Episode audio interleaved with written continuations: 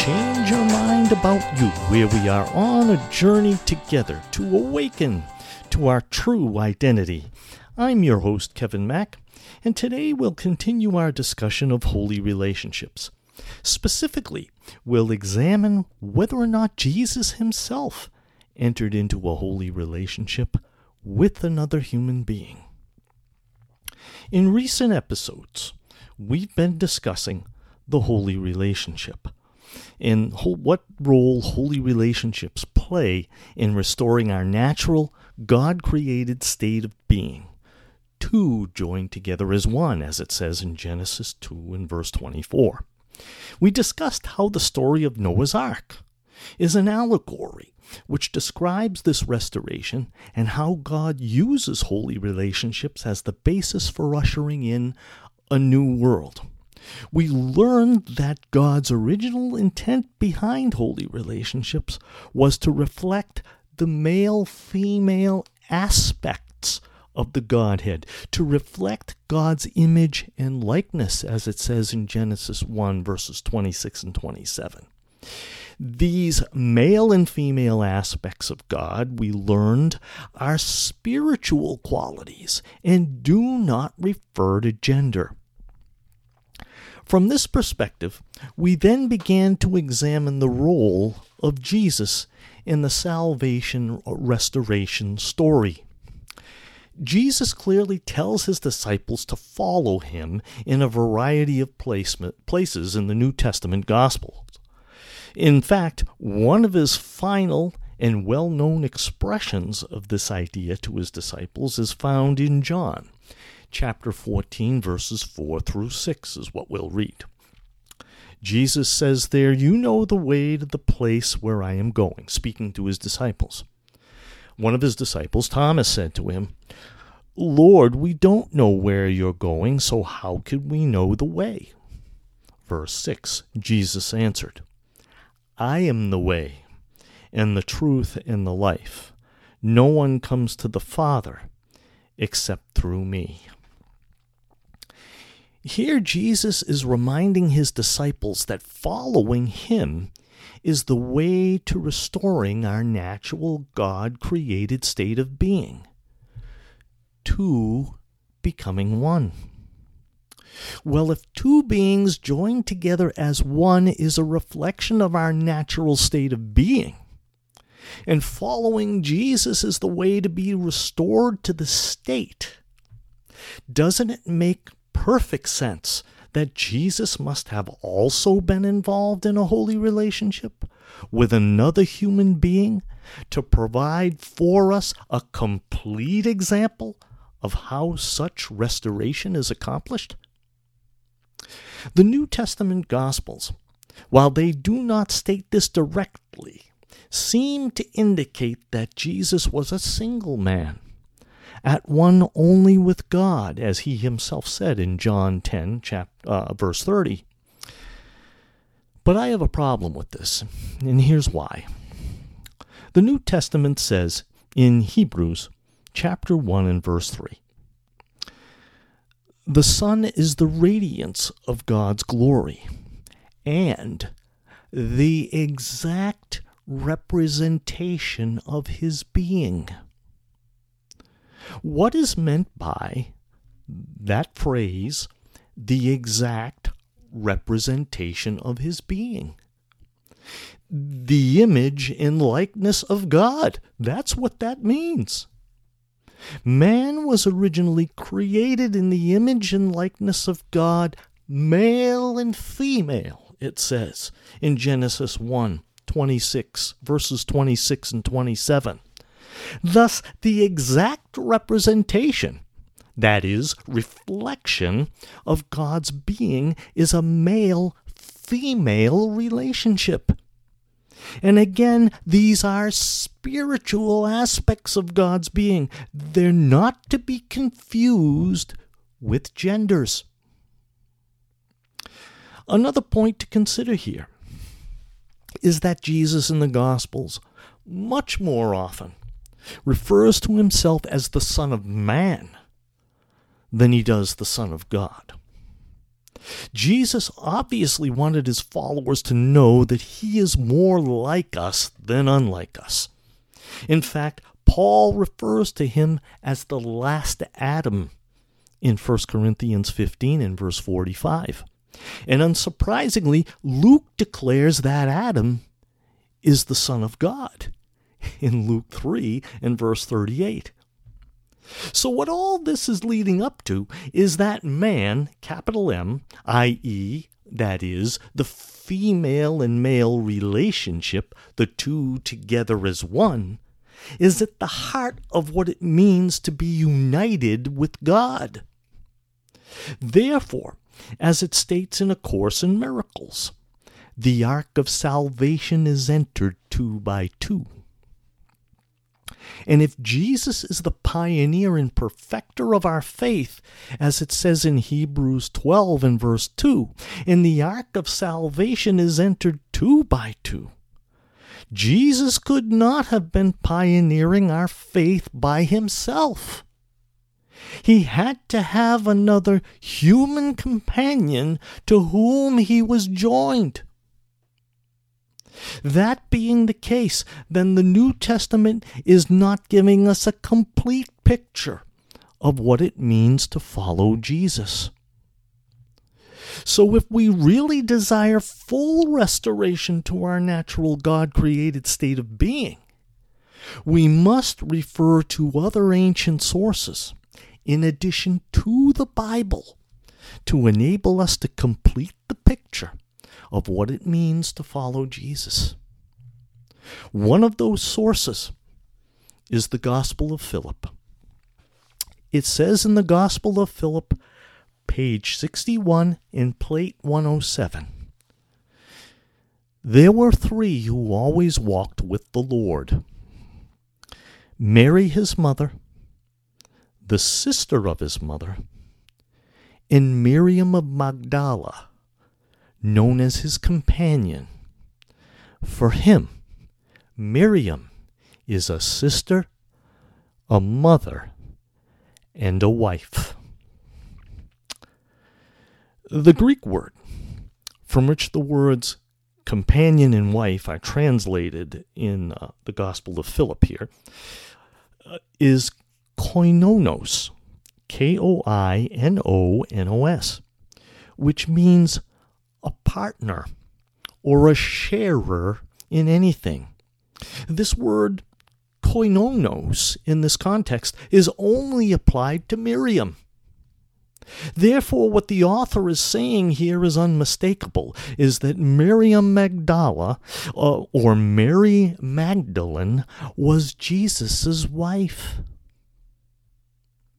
Now, in another place, the Gospel of Philip goes on to explain what such a marriage as theirs, that is, a holy relationship, is for. We'll go now to the Gospel of Philip, page 71 and plate 117. It says there, The bridal chamber is not for animals, nor for slaves nor for the impure. It is for beings who are free, simple, and silent. It is through the breath, that is God's breath, capital B, that we come into being. But we are reborn by the Christ, two by two. In His breath, capital B, we experience a new embrace. We are no longer in duality, but in unity. Now let's look at what's written here in a, in a little more detail. That first statement that says the bridal chamber is not for animals, slaves, nor for the impure, but for free beings. This statement harkens back to yet another in the Gospel of Philip. This one is on plate 7, uh, or rather page 73 in plate 119. It says there, There are two trees in the middle, middle of the garden. One engenders animals, the other engenders humans. Adam ate from the tree that engenders animals and became animal. In the beginning, God created humans. Here we have some clarity added to the meaning behind the two trees in the midst of the Garden of Eden introduced in Genesis 2 9. Recall the two trees in the center of the garden. There was the tree of life and the tree of the knowledge of good and evil. The tree of life gives rise to humans, while the tree of the knowledge of good and evil gives rise to animals. Neither tree per se is evil, because they're part of God's creation, which was perfect and is perfect and complete. Rather, each of the two trees is devoted to different purposes within God's very good creation. As we know, Adam ate from the tree that gives rise to animals and became as an animal. According to the Gospel of Philip here, what we just read, the bridal chamber is not for animals. Thus, this passage alone gives us considerable insight into why, in the Western world in particular, we have so much conflict, suffering, and failure in our intimate relationships. The bridal chamber is only fit for free beings, not for those that perceive themselves as animals. In the beginning, God created us as free human beings, male and female, free to eat from any tree in the garden as it says in Genesis 2:16. In other words, as free beings, Adam and Eve were free to make their own choices. Unfortunately, they made a poor choice and subsequent generations of humanity, because we learn from each other, we have been taught to continue to make the same error and have endured thousands of years of unnecessary suffering and grief as a result. The Gospel of Philip, again in, on page 71 in plate 117, tells us how to finally correct this error and be restored to our God created natural state of being. Here it is again. The Gospel of Philip, page 71, plate 117. It is through the breath, the breath of God, that we come into being. But we are reborn by the Christ two by two. In his breath, we experience a new embrace we are no longer in duality, but in unity. The first part of that verse is a reference back to Genesis 2 7, where God breathed into man's nostrils the breath of life, and man became a living being. And man in this context is male and female joined together as one. They share the same breath. Yet recall from Genesis 3 7 that immediately after Adam and Eve ate the forbidden fruit, they perceived one another as separate beings. So during separation, the single whole, that is, man consisting of male and female, became two separated parts. Thus, the work of Christ is to restore the whole by putting the parts back together two by two. Thus they no longer will be two, but one, restored to their original God created state. As we have stated in previous episodes, two joined together as one is symbolized physically by sexual intercourse. Various re- world religions and philosophies have symbolized this joining in a variety of ways throughout history. Ancient Chinese philosophy uses the yin and the yang. Eastern Tantra uses icons of the intimate embrace of Shiva and Shakti. Even the Christian cross has a history that falls into this category. Check out the following statement from an article on sacredtext.com that discusses the origins of the cross.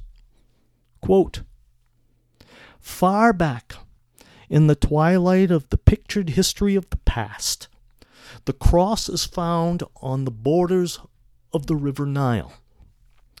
A horizontal piece of wood fastened to an upright beam indicated the height of the water in flood.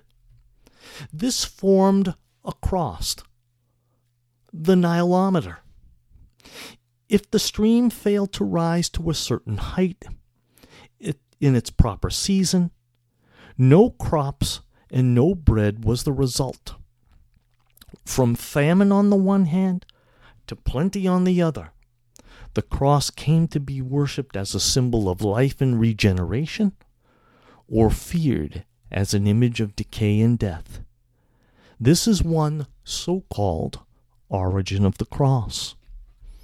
The article continues The cross was a symbol of life and regeneration in India long before this usage on the Nile. The most learned antiquarians agree in holding it unquestionable that Egypt was colonized from India and crosses migrated with the inhabitants. Well, what, you may ask, has all this to do with Jesus and his teachings? A lot, when we consider some additional published evidence on the early life of Jesus. According to a source, prior to starting his ministry, Jesus, passing through Egypt on the way, traveled to India and for some time became a student of spiritual teachers there prior to returning to Galilee. This all occurred when Jesus was in his twenties, before his marriage to Mary Magdalene, in the beginning of his ministry, which happened after his marriage to Mary Magdalene. This being the case, a whole new meaning would be brought to, the, to a statement he made to his listeners during his ministry. Let's go to that statement now. It's, it's actually in all three of the synoptic gospels, but we're going to read from Mark chapter 8 and verses 34 and 35. It's also stated in Matthew 16, verse 24, and Luke 9 and verse 23. But let's read it here from Mark chapter 8, verses 34 and 35. Jesus is speaking here. Then he called the crowd to him, along with his disciples, and said, Whoever wants to be my disciple must deny themselves, take up their cross, and follow me. For whoever wants to save their life will lose it but whoever loses their life for me and for the gospel will save it. What could Jesus have meant by this statement? Given what he learned as he traveled through Egypt and while studying in India during his twenties? I think he uses the cross here not so much as a symbol of death and decay as it is commonly used but rather of life and regeneration. Jesus is advising his listeners who would follow him to deny their separate lives of independence and exchange it for a joint life with another. The phrase to take up their cross then symbolizes life and regeneration in this context in the most ancient context, as it was in India. Therefore, if one saves his independent life, Jesus is saying, he will eventually lose it by dying. But if he exchanges his independent life for a joint life with another, where Christ is always present. Remember, Je- Jesus said, Whenever two or more to- are together in my name, there I am with them. For a joint life with another where Jesus is always present, this new life is preserved for eternity. To engage, then, in this sacred embrace is the means by which we enter the ark of salvation. For we enter it two by two, as Noah did with his wife, and his sons with their wives, along with all the animals. Remember, Adam, as is stated in the Gospel of Philip, became an animal upon eating the forbidden fruit. Yet it was also animals that entered the ark two by two, male and female, to symbolize the joining together as one that is a reflection of the image and likeness of God. As each of us follows this same path, we experience a whole new world of abundant life and love, where there is no more death, sorrow, crying, or pain. And with that said, we will bring this episode of Change Your Mind About You to a close. Thank you for listening today. I'm your host, Kevin Mack, reminding you that humanity expresses the character of God through its relationships. Two joined together as one.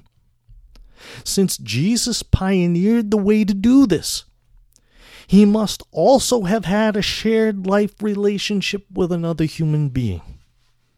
Historical evidence suggests that his partner was none other than Mary Magdalene. The New Testament Gospels do not deny this, they merely do not mention it. Thus, if as disciples we are intent on being devoted to his teaching and truly follow him, we must rely on other sources in addition to the Bible to assist us in this endeavor. Jesus taught that we must deny our independent self, take up our cross, and follow him. Here he is interpreting the cross as a symbol of life and regeneration, because that's what his message and example was all about. It was about engaging in a unifying relationship with another, a sacred embrace, with the intent of experiencing God's creation in its original state, a paradise where there is no more death, sorrow, crying, or pain. I sincerely hope that this episode has been of benefit to you. Your comments and questions are always welcome and very much appreciated. Please direct all your correspondence by email to Kevin Mack at Change Your Mind About You. That's Kevin Mack at changeyourmindaboutYou.com. Thank you once again for listening today. So, until next time, take good care and be well, my friends.